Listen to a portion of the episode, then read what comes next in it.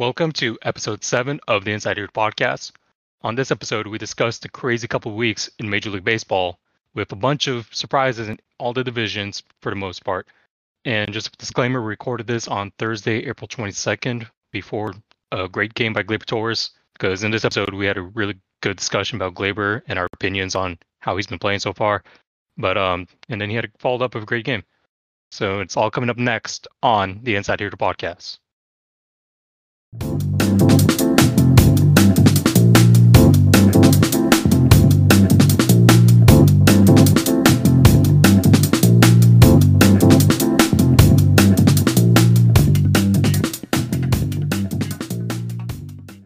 So yesterday, the Oakland Athletics win on a walk-off, 12 to 11, and they win their 11th straight game, and it was a crazy finish. Oh yeah, man. the least. Yeah, this is an Oakland A's team that definitely kind of got off to a slower start than I think people were expecting. Like I think prior to this streak, they were only like what one and seven.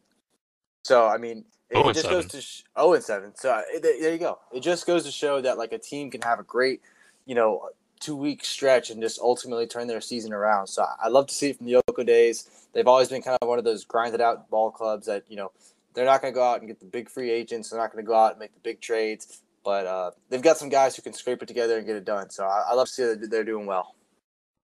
Yeah, that entire division has been really, really crazy. You know, you got the Astros at the bottom of the division, you got the Oakland Athletics at the top of the division, and then you got Seattle just right there trying to get to that first spot with Oakland. Then you got the Angels in the middle and Texas in the middle. You know, that nobody expected Seattle to be second place. Nobody expected Houston to be last. You know, Angels and Oakland, you expect to be sort of a toss up. The Rangers, you know, they're probably towards the bottom anyway. But yeah, Oak, the Oakland Athletics winning 10, 11 straight is crazy to me, especially since they lost um, their best real free agent signing in Trevor Rosenthal. And they also traded for a guy that's been on decline for the past five years or so, Elvis Andrus. And it's just, cr- I don't know, they have some sort of magic in Oakland for some, like, such a crappy t- stadium, too. Hey, listen, know, man, the green and gold are putting it together. They are putting it together. And, and I think kind of like you touched on with the Mariners. I mean, this is a team that like we, we thought was probably a few years out from competing, and uh, they started the year out with a guy like Kyle Lewis on the IL. And now that he's back, the team's starting to roll a little bit. They're seven and three of their last ten.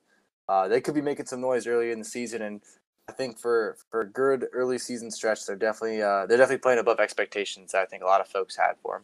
Yeah, so I, I guess the real question now is like, are the Mariners going to be a team that's able to sustain like the whole 162 grind, or is this just like an early flash in the pan that's going to eventually fade out? Personally, I think it's going to fade out at some point, but this is promising for this for the ball club and the front office with how great of a start they're going off to. You know, um, especially after that fallout from the CEO, former CEO Kevin Mathers. You know, they wanted to show they're wanting to prove the Mariners wrong. You know, they want to prove that hey, with this, with the core that we have right now, we can still win. And you know, they want they want to push the front office to promote their young guys. So at some point, I do think they're gonna start fading away. But this this starts really great for them because, like I said, now they're gonna they're gonna possibly force the front office to bring up their young guys, try to keep that re-energize re-energy in there, or whatever whatever the word is. Well, and sort of staying on that vein right there, yeah, I think you know this is going to get the fan base excited. Like, and kind of like you touched on, there's more guys on the way, right? So they have guys like Jarred Kelenic who aren't really far in the wings, waiting to come up and ready to contribute on a big league ball club. And so, I mean, like, let's just say the Mariners finish this year under 500. I think that this is at least a step in the right direction, showing that like, hey, there is some competitive baseball out in Seattle, and we got more troops on the way that are, are going to be here within maybe like the next year, two years, uh, that can really push that ball club into contention in the AL West. All right, so staying to AL West. Another shocking thing that we talked we talked about was Houston Astros in last place. They had a rough go about in this during the season, even without fans there. And then the postseason they took off and did amazing. And then now starting out this season, they're struggling. And you got to wonder: is it because of the fans booing them? and bringing and it's just getting in their head and they're trying to shut up the fans by doing a little bit too much. Yeah, and and you, uh, I agree with you that the fans are definitely going to play a role in the situation. I think not having them last year, they still weren't that great of a team. I, I believe they were the only like team to make the playoffs without a winning record. So it goes to show, I guess, how the regression's already beginning. And when you when you lose a guy like George Springer, Verlander's already out for the year. Like I, I don't know, they have some promising pieces, but I don't know as a collective unit if they are. They're not the Astros of like 2017 they had a pretty commanding series lead over uh, over Tampa Bay, and they mowed through Oakland, and they, they beat some good teams. So while while I think it's still a good ball club, and I, I don't think right now they're playing to that potential. Uh, if, if with the record, they're only they're seven and ten. So I mean, they're only under 500 by about three games. You know, you have one good weekend, and you go ahead and patch that up. Uh, their last ten, they're one and nine. So I don't think that that's going to carry for the rest of the year. But I, I do think the fans are going to play a role, man. Because like, I mean, picture what it's going to be like when they come into Yankee Stadium, you know, or, or they go to LA. I don't know that they play the Dodgers this year, but you like imagine they start going to like these hostile ballparks, and, what's the action going to be for them, and, and how really get momentum streak going if every ball, ballpark you you travel to, you're getting throughout the building. Yeah, and then I believe the Yankees play the Astros coming up in the next couple of weeks. And you know, we saw how the Astros got treated when they the Angels in LA. You know, those two fan, there was their fans throwing the blow up trash trash cans onto the field. And this up this upcoming series is going to be huge for Houston because this is their chance to keep climbing in the division against the Angels. And they're at home in Houston, which gives them an advantage there because now they're going to have fans cheer them on. So this is a big series coming up for them. Let's move on to the AL Central. Yeah, how about the AL Central? I mean, do you think that you know opening day? If I'm sitting here and we're we, are you know recording episode of the pod, and I'm gonna tell you, hey man, by April 22nd, the Kansas City Royals are gonna be the first place team in the AL Central. How um, how you would believe me? There's no way. I wouldn't believe you. Yeah, I would have thought it'd be the Twins or the White Sox or actually any other team besides the Royals although if you look at it, it's not too shocking because it did improve a lot more than last season. You know, they brought in Carlos Santana, they brought in um, Andrew Benintendi, they brought in like a got a lot of good pieces to mm, like have an exciting team on the field and put an exciting product on the field. But yeah, I, you wouldn't, I would have never thought for them to be in first place, and I'm sure yeah, a lot man. of fans wouldn't expect that either. And I guess as like a Kansas City fan, you gotta love it. They like because like on paper, this appears to be a pretty good team, and and it may not be like the sexy names like the uh, the Luis Roberts or like the or like these like superstar talent, but I mean they've had some guys coming out the farm system for the last couple years that are now starting to make to that big league level. And although they may not be like the sexy names, these are some productive ball players out there. It doesn't matter what the name is, as long as they can go out there and win ball games. It's just that's all you need. So uh, I'm glad to see. I guess the rebuild appears to be coming towards a end, and now we can get finally get some exciting baseball out in Kansas City. Yeah, you got Brady Singer that's coming up. That's coming out with a good season so far, and then you got Jackson Kowar. So yeah, that team's getting ready to the rebuild's starting to end, and you still got that veteran in Salvador Perez that just signed this extension. He's been really productive so far. Five homers, 279 batting average, and you know they're they're a very talented ball club, and they're definitely not more talented than the, the White Sox and stuff. But when once it's once the season's all said and done, they'll they're going to be competitive throughout the entire year. You know, they're going to give each of the teams the run for their money. Oh yeah, I think this is just the beginning of us seeing some competitive baseball out in Kansas City, and I am absolutely here for it. Because although Benintendi looked really good in Red Sox uniform, he looks even better in those baby, baby blue Kansas City uh, uniforms. Baby blue is such a good color, man. Like I love, oh. I love, I love the um the Blue Jays uniforms. The Cardinals, yeah, the old school Cardinals uniforms. Yeah, they're really did, nice. Did you ever see? Uh, so I think it was it must have been 2016, right after the Royals won the World Series. I think they had the baby blue ones with like the gold striping on the on like the letters and the numbers. That is that might be like the most beautiful uniform I've ever seen. And getting them to be competitive and helping, you know, getting these younger guys comfortable at the big league level.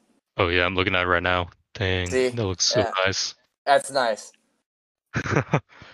yeah, I'm excited to see what Sal Perez can do for for all the young guys coming up because I mean he was a part of that core that did win that World Series, and so uh, I think he's a great veteran presence to have a real, around a young ball club, and I think he's going to be the anchor. You know, being the catcher, being sort of the leader of that squad already. I think he's really going to be a, a, huge catalyst in. Yeah, and then you also got Carlos Santana there, who's also been a veteran in the playoffs. So with the Cleveland Indians, so you've got a veteran presence in there that's already they've been there and done that.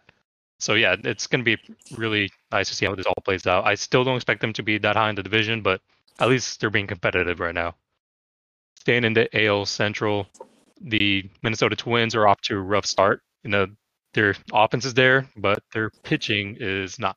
Yeah, definitely underwhelming to see them at like a six and eleven.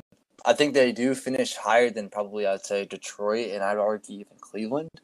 But I mean, to be fair, man, I don't think there's any team in that uh, AL Central that's sort of like a, a rollover team. Whereas like it seemed like for the last couple years, Tigers were in a full rebuild, Kansas City was in a full rebuild. Those were kind of teams you'd sort of just pencil in at the bottom of the, the division. But now both of those teams are starting to bring up their young guys. The White Sox are really competitive. Cleveland somehow, even though they trade every single good player they ever get, is starting is like still relatively competitive, and they still have the reigning Cy Young winner on their team. So I mean, I think if Minnesota doesn't turn the ship around quick, there's there's going to be a problem. But I do think they probably have one of the more talented teams in that division. Yeah, the, the only thing the Indians have going for them right now is their pitching. Their offense is batting 215, which is second to second to last in the AL AL league. So yeah, the only thing they have them go, going for them right now are Indians. Are are their pitching. So the team that they are currently that's currently in last place in the batting average are those Yankees. Ah. And talk about a team off to a rough start. Probably the suckiest team in baseball right now. I, am pretty sure. Granted, they're probably the suckiest team. In, yeah. I was about to say, I think we have the worst record. No, no, no. Sorry, the Rockies are beating us because they're six and twelve, whereas we are six and eleven. Um, yeah, but here's the, yeah, but with the Rockies though, you expect them to be bad. With our expectations, we are the suckiest team in baseball. Yeah. compare expectations to reality. Yeah, definitely unenthusiastic, and and even from somebody that's religiously watched key games for the last couple of weeks, these have been these have been tough games to watch. Yeah, I turned off the game yesterday after the seventh inning when DJ LeMahieu grounded out short. The bases loaded. It's been but, tough to watch. And see, but that's kind of been the whole problem, though, man. Is there's no, there's nobody on the Yankees right now who's hot. And like typically, I guess you don't want everyone to hot at one time because then when everyone goes into a slump, you end up where we are now. But like yep. you want to have one or two guys who are at least hot in that lineup so they can sort of you know quote unquote stop the bleeding. And when you see a guy like DJ who's consistently, it seems like he's grounding out a lot more than usual, or like rolling over the ball to the third baseman. You know, when he's not set the table, it makes it harder for guys like Judge or Stanton to drive more guys in. Not that they're not that Stanton's nearly doing his job, but and yeah, especially after last night with the with the Gleyber Torres issue where he's just jogging down. It's like listen, when you're when you're losing ball games like the Yankees are, you need to have a little bit of hustle, a little bit more intensity than what than what they're showing.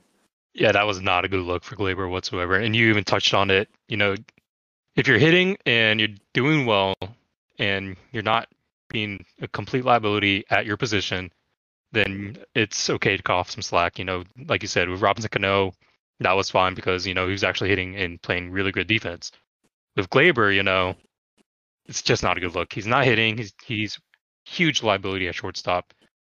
And yeah, it's just not a good look overall for Gleyber and especially with this team underperforming so bad, like very badly, it's just horrible to watch watch that guy just you know just catch be nonchalant when uh, not. Well, and I don't think he realizes this because like how many years did we hear that guys like Greg Bird were untouchables until all of a sudden they're not untouchable and they get DFA'd or they get released. And I, am not saying it's going to happen to Gleyber anytime soon, but like just because you have a lot of potential doesn't mean anything. You know, you have right. to perform to that potential, otherwise it's it's it's worthless. And so for a guy like Gleyber, who it's like it seems like after 2019, we've kind of just been waiting for him to get back to who he was. But like, if he's not showing the effort on the field, I think he the Yankee fans are going to quickly lose a lot of confidence in him and are honestly going to get to the point where they're just ready to move on from him altogether. Yeah, I, I would not be surprised if he gets traded into offseason I don't think he would because that's not the way the Yankees would like typically operate.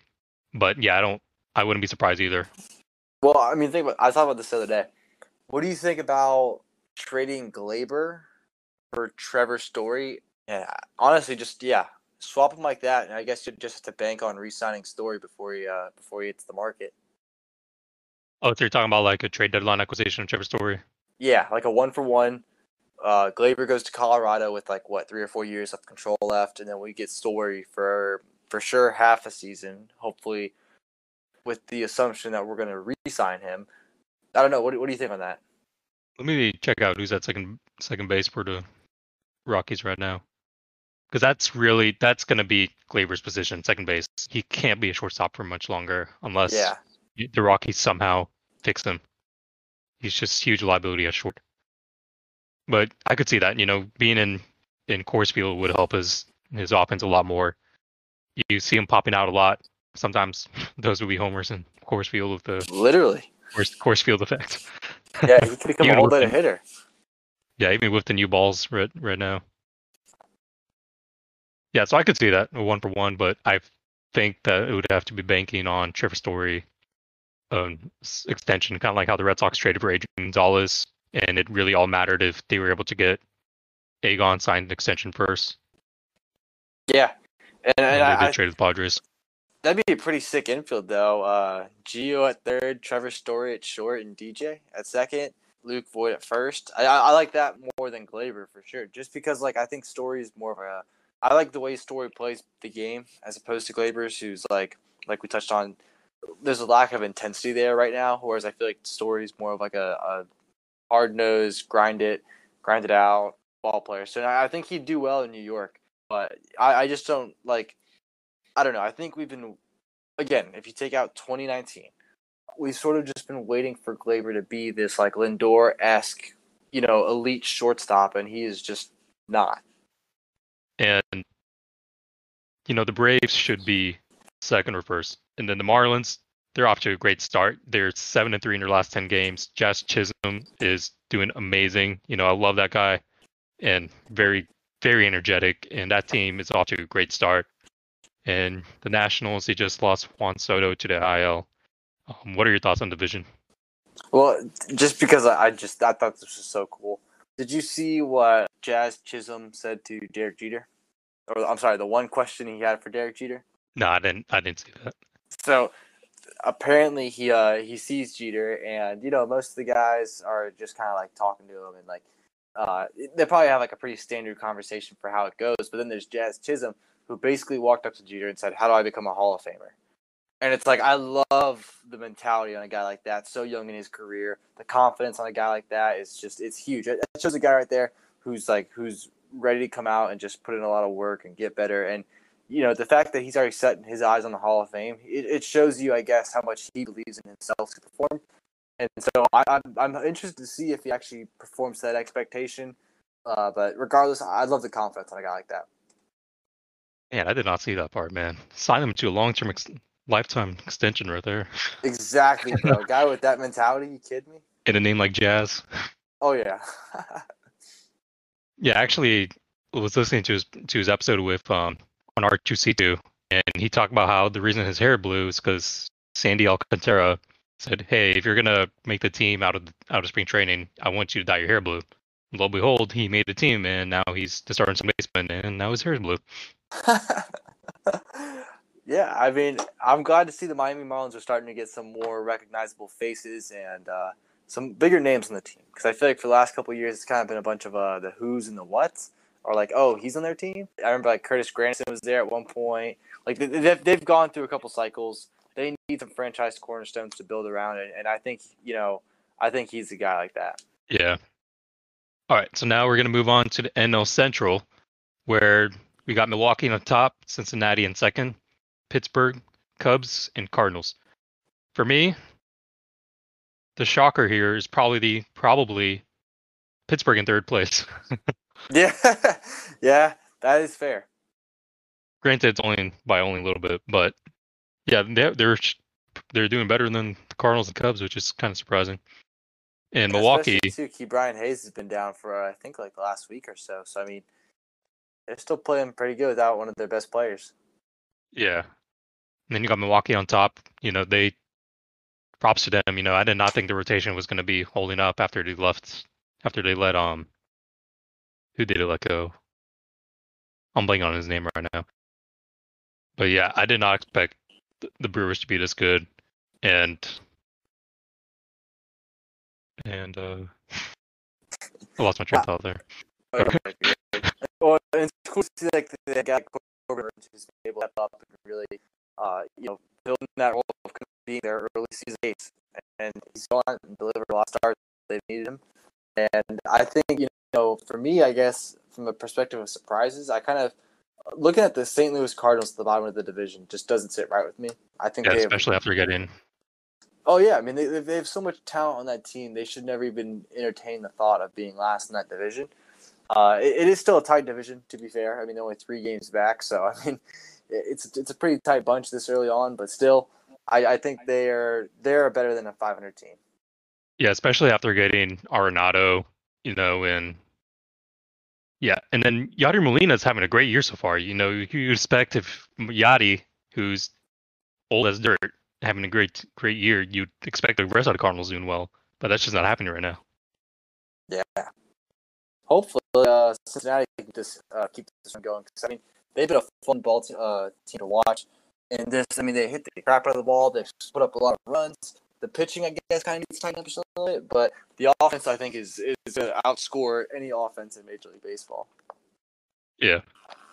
Also, shout out Jonathan India, my pick for Rookie of the Year. Uh, prior to uh, recording, he just hit his first big league home run. So, the Rookie of the Year campaign continues. He's winning it this year. yeah, and then my L Rookie of the Year pick is on the aisle again. Ah. Mr. Puck. All right, so moving on to NL West. No shocker, Dodgers aren't first. And then the other shocker probably would be Giants in second place. Yeah, yeah, I, agree with that. Uh, I will say though, man, having those uh, those Dodgers and Padres games, it's like having 19 uh, like World Series playoff mentality games. Uh, and I, I, absolutely love that coming out of the West because it feels like the Dodgers have always just kind of been the big brother of the AL West, or I'm sorry, the NL West, uh, just kind of bully up on the other teams. But now, I mean, San Francisco's been on a good streak. San Diego's going to give them a run for their money. Like, it's going to be a competitive division. So I'm looking forward to seeing how that plays out. Yeah, I really hope the Giants pick up, like, keep playing like this because let's face it, the Diamondbacks and Rockies, they're teams you can sort of just roll over, especially the Rockies. So I would love to see the competitiveness between the Dodgers, Giants, and San Diego. And those games were amazing between the Padres and Dodgers over this past last weekend. Although the the Dodgers took out two two out of three, I think it was, and then now they're having another huge series up this upcoming week, and it's going to be great seeing, you know, the Dodgers and Padres are going to be pretty much what the Yankees and Red Sox were back in the in the heydays. Oh, and I love it, man. I love it. I love seeing the intensity from those guys. You see, like a guy like Kershaw getting fired up and I mean, Clayton Kershaw has seen a lot throughout his long tenure being, you know, one of the best pitchers in baseball. And when you see like a guy like him getting fired up, that's how you know these games mean a lot to uh, to that whole team. So I'm excited to keep watching those games. Like you said, we got another big series this weekend, um, so definitely will be tuning into that. Yeah, and some other big series this weekend. We got the Mets and the Nationals. We got the Yankees and the Indians, and then, as we said earlier, the Angels and the Astros you got the Cardinals and Reds. The Cardinals looking to um, get back on track and winning. And then you got, and as we said, Dodgers and Padres. Now, so, if there's one day, there. If one day all the listeners need to circle on their calendar, it's going to be Saturday because Saturday you have Gerrit Cole against Shane Bieber, and I, I, don't care if you're not a fan of either the Yankees or the Indians. That's going to be a game you're going to want to tune into and just catch two of the best pitchers on the planet going after it, facing each other, you know, mano e mano. So that's going to be a hell of a game. Yeah, and two very crap crappy offenses. You know, you might see it both pitchers throw a no hitter and well nine inning no hitter, and then they have to go to the stupid, stupid extra run tenth inning, and then one of them wins. well, I'll tell you right now, if uh, really crappy. Shane Bieber's uh, is walking some dudes, we might not get on base the whole game. Because right now the well, offense is just non-existent, at least. All right, so that's been it for the episode seven of the Insider Podcast. My name is Elijah here with Sutton.